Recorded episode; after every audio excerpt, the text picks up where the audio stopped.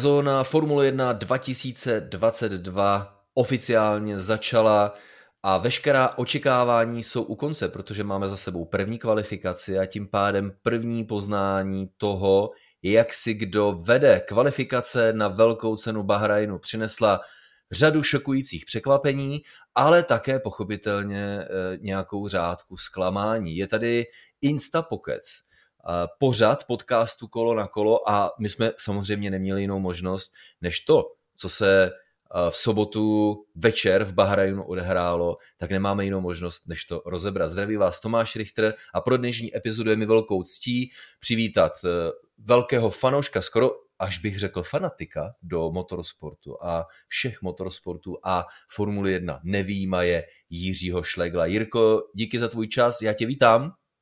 Díky za pozvání, ahoj.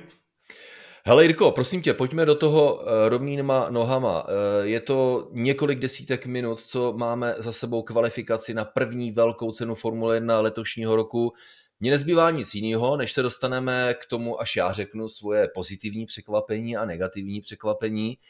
Tak na tom pozitivním překvapení troufám si tvrdit se asi všichni shodneme a to je vítězství Charlesa Leclerca. Ferrari je na pole position. Jirko, znamená to, že Ferrari is back, že je Ferrari zpátky? No, já si to samozřejmě moc přeju, protože já jsem zastánce toho názoru, že pro sport jako samotný, když myslím Formuli 1, je dobře, když je Ferrari silné, protože Ferrari je strašně populární tým po celém světě, Itálie nevýjímaje a kdekoliv si myslím, že právě nejpočetnější fankluby má právě Ferrari. No a pro mě to znamená to vítězství a k tomu i to třetí místo Carlose Sainze, řekl bych hlavně to, že tentokrát se na tiskových konferencích méně lhalo než obvykle, protože když to trošku odlehčím, tak eh, všichni ukazovali prstem na Ferrari. A Charles Leclerc vlastně to se dokonce snažil mírnit. Říkal, neukazujte na nás pořád prstem, teď vy se pouze snažíte, vy se pouze snažíte zbavit se tlaku na svá vlastní ramena a vlastně snažíte se to všechno uh, přenést na nás. A teď vlastně nám to naznačuje, že ostatní se chtěli, uh, jmenovitě tedy Red Bull a Mercedes, zbavovat tlaku proto, protože cítili, že opravdu Ferrari dost možná je o něco vepředu a že vlastně tím pádem se chtěli tak trochu zbavit té odpovědnosti třeba i vůči fanouškům, kteří zejména od, řekl bych, Red Bullu a Maxe Verstappena jakožto úřadujícího mistra světa měli ta očekávání, že eh, odstartují nebo navážou v prvním závodě nebo v první kvalifikaci na konec té loňské sezóny. To znamená, ano, Ferrari teď je zpátky a největším překvapením pro mě je to, že určitá predikce, na které se shodovala část pilotů Formule 1, že Ferrari je silné, je od prvního závodu, jak se zdá, pravdivá. Je pravda, že musíme trošku krotit jakási nadšení, protože Formule 1 je, eh, nebo má letošní sezónu velmi dlouhou. Týmy budou vyvíjet, Mercedes bude vyvíjet a tohle je jakýsi instapokec, eh, který vedeme po první kvalifikaci letošní sezóny. Vzpomeňte na tu loňskou, Mercedes také tahal za kratší konec, přišla velká cena Velké Británie, technické aktualizace, dokázal eh, pak eh, přenést výhodu rychlosti a situace na svou stranu. Toto Wolf, šéf Mercedesu, říká, no, máme pět, šest technických problémů, ale má zajímavé přirovnání. On říká, no ty plody, které chceme z těch stromů setrhat, tak nejsou moc vysoko. Jinými slovy, Mercedes varuje, že dejte si na nás pozor, ano, máme teďka problémy. Lewis Hamilton pragmaticky po kvalifikaci říká, hele, Ferrari a Red Bull nemáme šanci, ty nám zítra v závodním režimu ujedou. Takže celá tahle diskuze se nese skutečně ve světle nebo stínu, to záleží na tom, jak se na to díváte kvalifikace, první kvalifikace letošní sezóny, ale Jirko, jak říkáš, čekalo se, když jsme se o tom bavili, a ještě no, takhle zpětně děkuji za pozvání do CNN Prima News nového dne v pátek ráno, kdy jsme se o tom bavili, že Ferrari je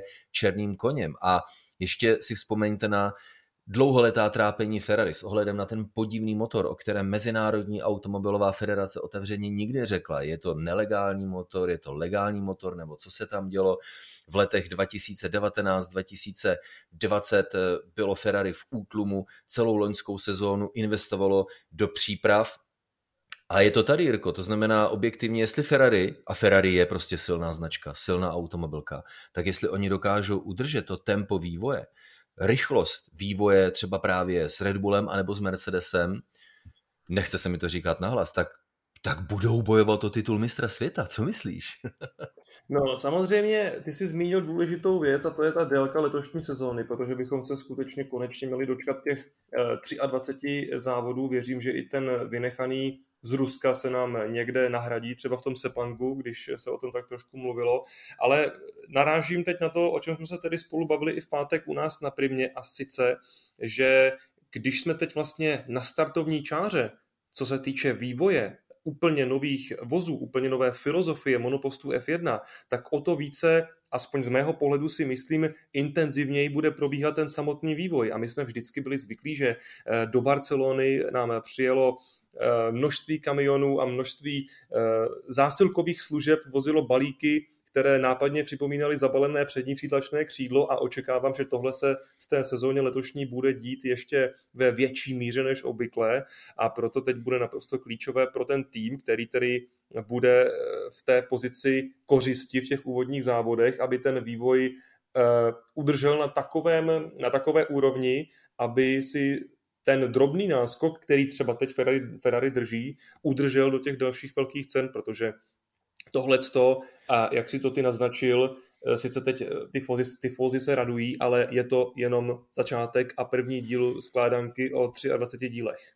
Přesně tak, bude to velký maraton. Navíc ještě si myslím, velký otazník visí nad závodním tempem. V uplynulých epizodách často jsme připomínali, jedna disciplína je kvalifikační tempo, druhá disciplína je závodní tempo. Tam třeba zaznívá z tábora Ferrari i Red Bullu poměrně schodně, že Ferrari je lehce pesimistické, Red Bull lehce optimistický, ale zas to může být samozřejmě také součástí určitých psychologických hrátek.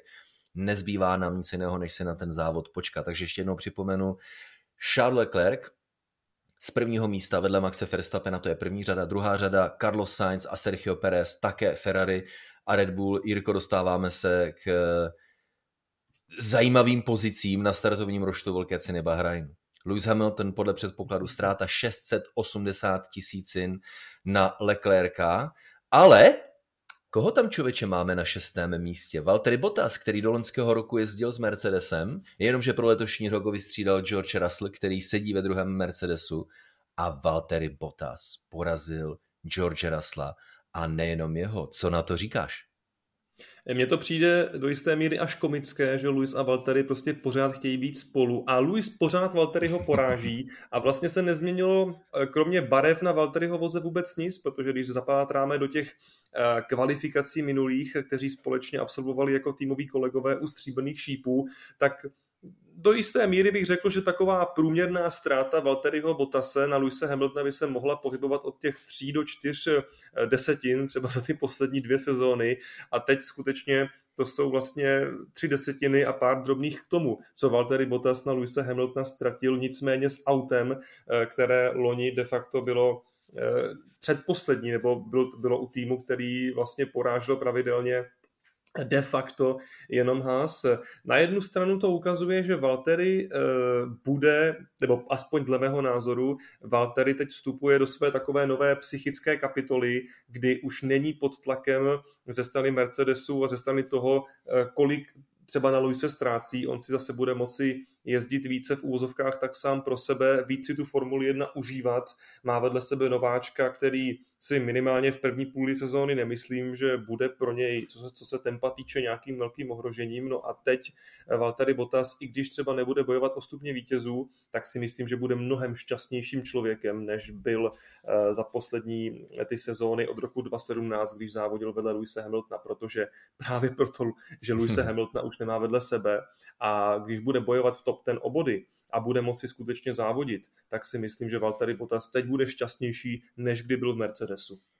Mluvíš mi naprosto z duše, když jsme ještě stihli eh, první reakce Valtteriho Bottase po samotné kvalifikaci, odhadnout řeč těla a výraz v jeho obličeji, kdy po x letech, eh, co by skutečná týmová dvojka, on sám řekl, když jsem přicházel do Mercedesu, tak jsem prostě netušil, že budu vykonávat roli týmové dvojky a Valtteri Bottas eh, dneška je hodně uvolněným eh, člověkem. Takže Alfa Romeo na šestém místě, ve třetí řadě na startu. Samozřejmě zase nevíme, jak to bude co do závodního tempa, ale tleskáme tomuto výkonu. Tleskáme také, Jirko, určitě se shodneme, výkonu Kevina Magnusena. Mick Schumacher, ano, ten udělal v závěru prostřední části kvalifikace malou chybu, takže se do Q3 nedostal, ale to auto na to má, takže Mick Schumacher až na 12. místě. Ale Kevin Magnussen, který vletěl do Formule 1 na poslední chvíli, samozřejmě ve stínu uh, těžkých událostí partnerství amerického Hásu a ruského sponzorství a rodiny Mazepinu Kevin Magnussen nahradil Nikitu Mazepina na poslední chvíli.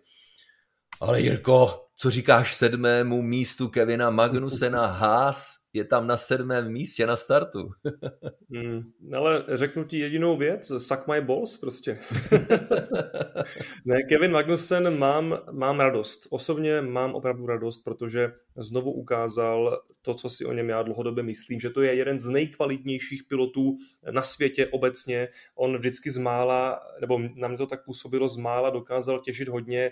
Někdo by mohl navítnout, že třeba v McLarenu měl tehdy předvádět víc, je to na dlouhou diskuzi. Každopádně mm-hmm. právě v těchto chvílích se v Americe na Sebringu jede 70. ročník slavné 12 hodinovky. Řekni, Jirko, kde... řekni Jirko co, co všechno vlastně Kevin obětoval Právě, právě no. se k tomu dostávám, no. kde Kevin teď měl v těchto těch právě chvílích hájit tovární barvy slavného Cadillacu pod křídly, pod křídly týmu Chipa Genesiho, eh, vlastně nejsilnějšího týmu v tom krásném americkém šampionátu IMSA, WeatherTech Sports Car Championship. Kromě toho se měl dále chystat na nový projekt Peugeotu, který vstupuje do vytrvalostního mistrovství světa s krásným vozem 9X8, který vypadá naprosto futuristicky a byla by to pro něj tovární sedačka, pro kterou Eh, spousta eh, závodních pilotů eh, bylo schopno udělat kdo ví co, třeba psát e-maily anebo dělat powerpointové prezentace, jak to umí George Russell. A on tak nějak si dal dvě misky vah a a byť byl ve světě, který vlastně proslavil jeho otce, Jana Magnusena, také bývalého mm-hmm. pilota Formule 1, který se ale právě stal hvězdou díky Sportscar a Endurance, tak nakonec ta láska k Formuli 1 v něm ještě nezrezivěla a i když vlastně tak trochu popřel sám sebe, protože on ještě v únoru říkal, že už chce ve své kariéře bojovat jenom o pódia a tím vlastně vyvrátil, že by do Formule 1 no, slabšího týmu chtěl ještě zpátky, tak stejně se nakonec rozhodl a myslím si, že zatím bude stát i nějaká vlastně týmová, týmová chemie, že taky třeba osobnost Gintra Steinera je uh, takovým faktorem, který, který dokázal Kevina přesvědčit k tomu návratu, aby do té stejné řeky vstoupil ještě jednou. No a aktuálně toho zatím určitě ještě nelituje. Hmm. On sám podle vlastních slov Kevin Magnussen neváhal ani vteřinu a existuje fotka, kterou publikoval Haas, já si mi forwardoval na svém Twitteru Tom Richter F1, kde právě Ginter Steiner gratuluje Kevinu Magnusenovi za tohle sedmé místo. Je to Jirko obrázek, který generuje řadu emocí, zejména v světle obětování Hásu celé loňské sezóny. Tým se trápil a no trápil dobrovolně, protože oni považovali to odevzdání loňské sezóny jako investici pro tu sezónu letošní a ve světě motorsportu je v podstatě rok eh, žádná míra, takže vidět takovéhle optimistické výsledky Hásu nebudu vám lhát, malinko mě to vytlačilo nějaké té vlhkosti do mých očí. Jirko Fernando Alonso je dalším, který porazil George eh, Russella. Alpin s motory Renault, Fernando Alonso na osmém místě. Tvůj komentář.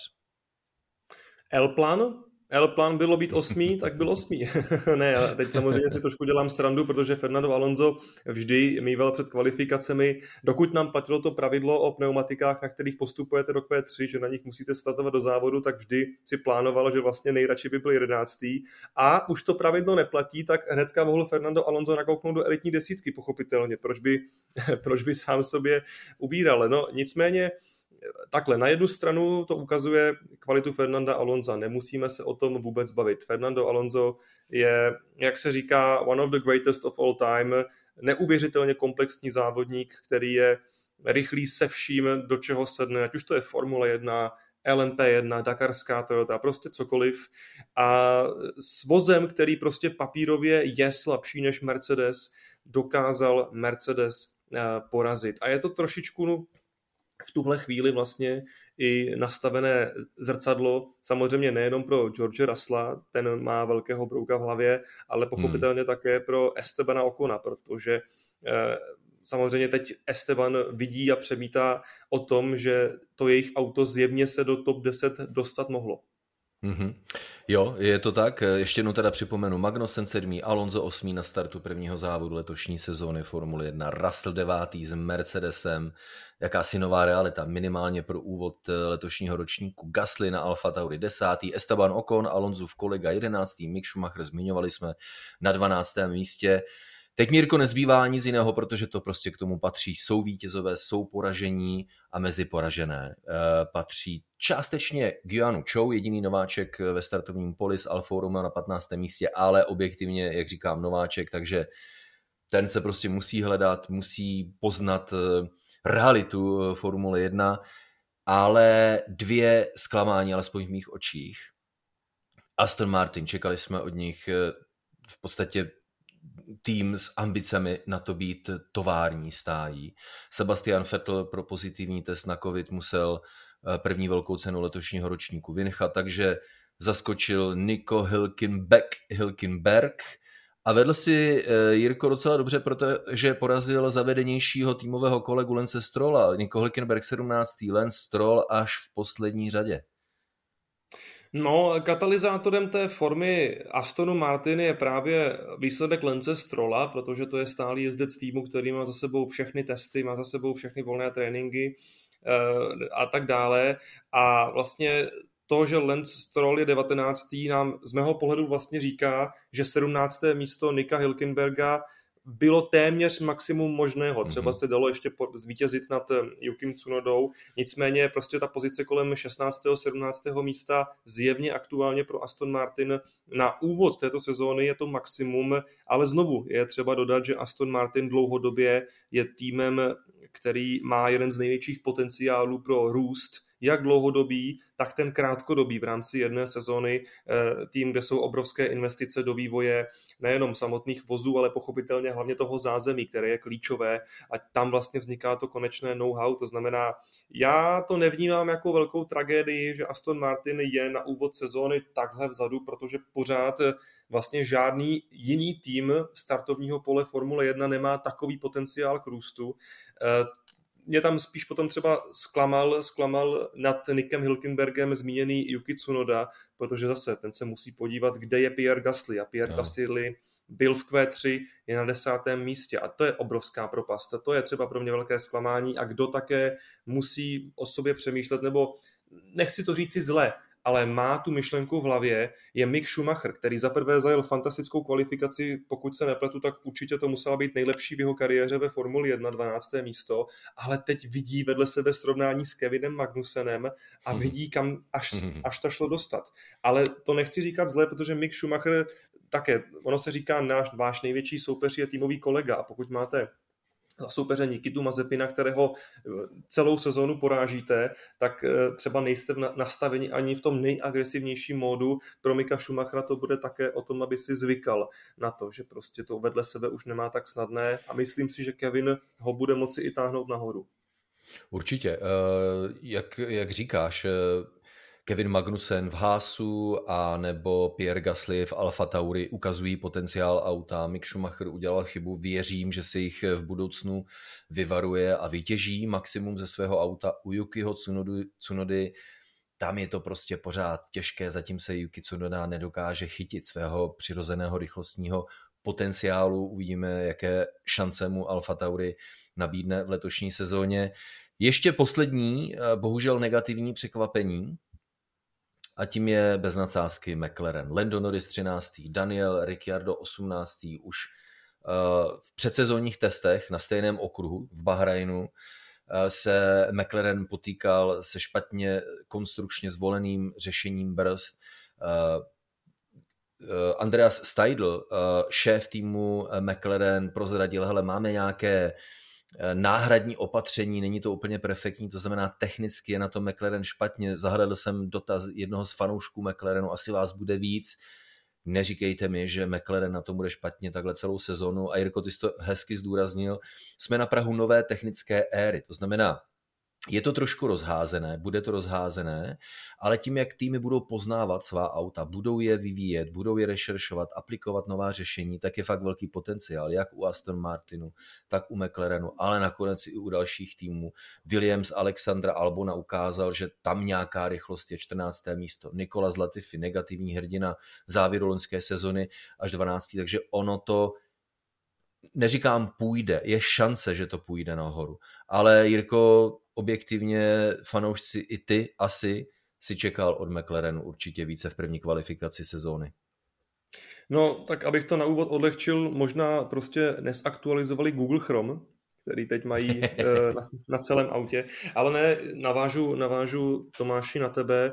To je pro mě největší překvapení skutečně a dost takové nepříjemné, hned jak jsem vlastně si procházel ty výsledky, tak eh, mi to okamžitě začalo ležet v hlavě, protože tohle to je nejvarovněji vstyčený prst, řekl bych, z celého startovního pole. Nevidím tam jiné žádné výrazné překvapení, než právě ten propad McLarenu a to samozřejmě na Prahu nové sezóny není dobré znamení. A také to samozřejmě člověka vede k uvažování o tom, jestli tam není nějaká zásadní koncepční chyba celého toho vozu, protože i když se vlastně podíváme zpětně do médií a provejdeme si tím, jak se vyjadřovali experti o různých týmech, tak často skloňovali McLaren jako černého koně, podobně jako Ferrari. Mimochodem, jsou to vlastně dva dny, kdy byl eh, legendární Emerson Fittipaldi hostem vysílání našeho nového dne na CNN Prima News mm-hmm. a když jsme se jeho ptali na jeho typy, tak samozřejmě i on zmiňoval McLaren a právě říkal, že vedle Ferrari věří hodně jim, to znamená, teď by mě zajímalo, co si Emerson myslí, protože tohle to určitě překvapilo nás všechny, eh, nejenom fanoušky, ale i experty a novináře a bude se o tom podle mě hodně mluvit. Přesně tak. Dvě věci ještě k tomu. Eh, jsem přesvědčen, že McLaren má manažerskou i technickou strukturu takovou, že dokáže diagnostikovat problémy, které má a dokáže relativně rychle vyřešit. A ještě když o tom hovoříš, eh, Jirko, ještě jednou fakt díky moc za pozvání do studia, protože řekni mi, kdo další může říct, že sdílel v rozmezí několika hodin sedačku s Emersonem Fittipaldim, hele. Jo, to bylo fakt no, jako velká říct, podsta pro mě. hele, můžu to říct já, protože já jsem v jiných studiích na tom, na, na tom přesně se seděl taky, jo, takže, ale každopádně, hele, moje... každopádně přišlo mi to právě vtipné a právě to byla první otázka, kterou jsme si na tebe chystali, jaké to je pro komentátora F1 usednout na sedačku dvojnásobného mistra světa F1, takže hele, já jsem si vlastně splnil ten nápad. ne, to bylo úžasný, ale počkej, eh, má žena drahá Lucie, tak eh, samozřejmě eh, nevynechala příležitost podívat se na studio a také se jí zalíbil nápad s tím prvním dotazem, ale ona moje žena prostě vtipná, tak to vypointovala ještě dál. No počkej, ale zeptali se včera, ten, tedy den předtím, než jsem přišel. Zeptali se Emersona Fittipaldiho, co říká na to, že na stejné sedačce o den později bude sedět Tomáš Richter. tak já doufám, že to nebudu Hele, velká chyba, tohle jsem tam neměl na Emersona, ale až třeba dorazí příště, tak to samozřejmě napravím. ne, já doufám, že to e, naši posluchači podcastu Kolo na kolo vezmou fakt v nahlede, s nadhledem a nebudou to brát jako aroganci. Já jsem se s Emersonem Fittipaldem potkal, když on tady byl v Praga aréně motokárové při natáčení zmíněného českého filmu, který jste také rozebírali. Měl jsem s ním možnost také absolvovat rozhovor a Jirko asi podobné zkušenosti fascinující, jak prostě Emerson má ten profi rozhled a, a nikde, jeden z mála lidí, který prostě ti nedá najevo, jak třeba nevhodná nebo blbá nebo hloupá otázka to je, nebo je to otázka, kterou už měl po tisící, on odpovídá tu otázku, jako kdyby ho zajímala upřímně a jako kdyby ji slyšela poprvé. Tohle, tenhle ten pocit já z Emersona Fittipaldiho mám a, a naprosto se shodneme. Ten, eh, ten člověk, jakkoliv je to obrovská osobnost a, a je o něj veřejný zájem po celý jeho život nebo po většinu jeho života, tak eh, já jsem ho poznal jako člověka s nekonečnou trpělivostí, který neumí nikoho odmítnout. My jsme samozřejmě měli spousty fanoušků, kteří dorazili i večer na Autoklub České republiky a doufali, že Emersona zastihnou při odchodu a tam skutečně byl potřeba zásah i ze strany organizátorů, protože on by skutečně nikoho neodmítl a stal by tam s fanoušky klidně až do rána. A myslím si, že to ani moc nepřeháním.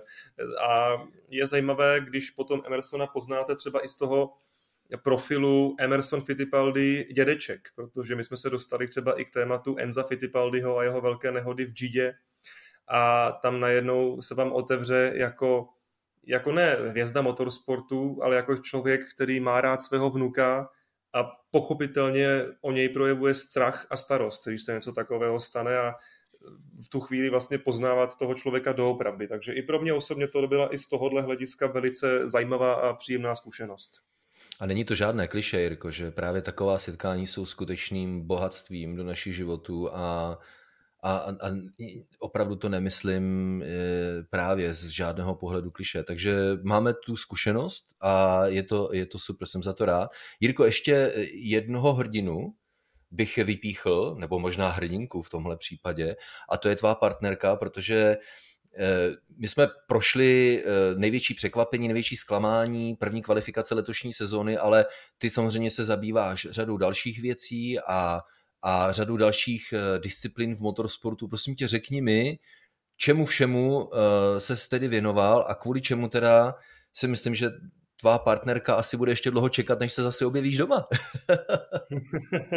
no, to bohužel, ten tím pravým důvodem je také válka na Ukrajině, protože já teď budu mít dost pracovních povinností eh, na primě, které se právě týkají i toho válečného konfliktu, to znamená i tohleto je bohužel důvod, což mě velice mrzí.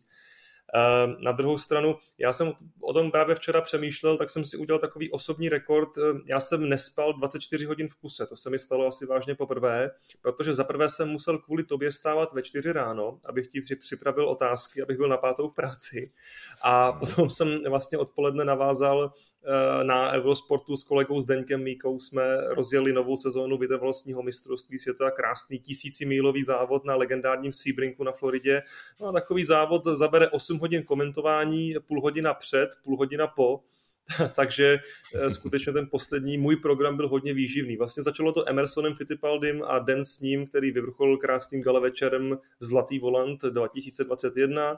Navazoval vlastně setkáním a vysíláním s tebou ráno u nás a pokračoval ještě mojí štací na Eurosportu. To znamená, teď konečně maličko začínám malinko vypínat a taky se to užívat, ten motorsport kolem mě, nejenom pracovat s ním. Hele, Jirko, eh, byl jsem ve věku, kdy jsem to taky zvládl, být 24 hodin z hůru, už to nemám, každopádně, ale teď eh, na vážnou notu respekt, jednak eh, k tvému zápřahu, množství činností, kterým se věnuješ a ve výsledku i k tvému nadání a rozhledu, takže o to víc jsem rád, že si přijal moje pozvání do tohohle toho Insta Pokecu kvalifikačního z Velké ceny Bahrajnu, ale poslední dotaz, než tě propustím, dovolna, aby si trošku odpočinul a nahnal nějaký spánek a vyřešil možná nějaké rodinné resty, nevím, jak to tam máš, já pracovat takhle, tak mám velké problémy, to jenom odhadu, ale teď. Eh, nejtěžší disciplína takových povídání, složení nastupních vítězů na konci Velké ceny Bahrajnu roku 2022. Já jsem myslel, že tomuhle neujdu. No, mhm, mhm, děkuju ne, za otázku. Ne, ne. Uh, uh, věřím, věřím, že nástupních vítězů bude jedno Ferrari a jeden, jeden Red Bull a věřím, že ti dva budou Leclerc a Verstappen, ale myslím si, že, že si to prohodí a že Max Verstappen zvítězí před Charlesem Leclercem a myslím si, že Lewis Hamilton nebude chtít stůj co stůj za, začít novou éru bez pódia. Takže já řeknu svůj tip Verstappen, Leclerc, Hamilton na zítra. Zajímavé. Já jenom, že eh, vždycky, když položím tuhle otázku, tak to je takový to škodolibý, teď typuj, ale pak, abych byl fair, tak stejnou otázku chci odpovědět taky a v tomhle momentě já poznám, jak nepříjemné to je, člověče. Takže, abych nezůstal nic dlužen, přesně jak říkáš, já netuším na začátku letošní sezóny co do závodního tempa. Prostě ten přehled nemám, ale zkusím odhadnout, že Red Bull bude mít lehce silnější závodní tempo a mohou se mílit. Diváci a posluchači podcastu Kola na kolo se mi samozřejmě za 24 hodin můžou smát, ale předpokládám, že Max Verstappen vyhraje velkou cenu Bahrajnu.